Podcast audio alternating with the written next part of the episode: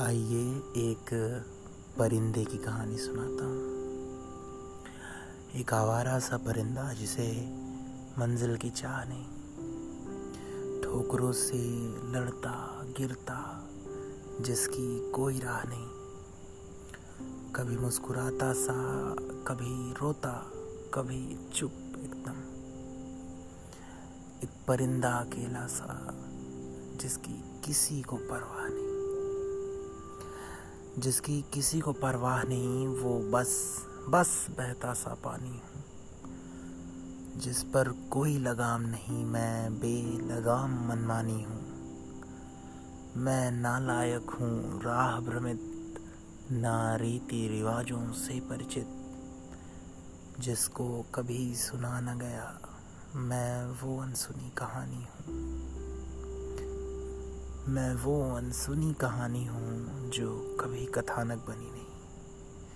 पर जीवन की विकृतियों से जो कभी भयानक बनी नहीं। जब जब जब जब लिखने की कोशिश की, स्याही धुल दी इन अशकों ने। जो अशकों संग पलती बढ़ती, पर कभी भयानक बनी नहीं। कभी व्यथानक बना नहीं मैं हंसता सा एक किस्सा हूँ।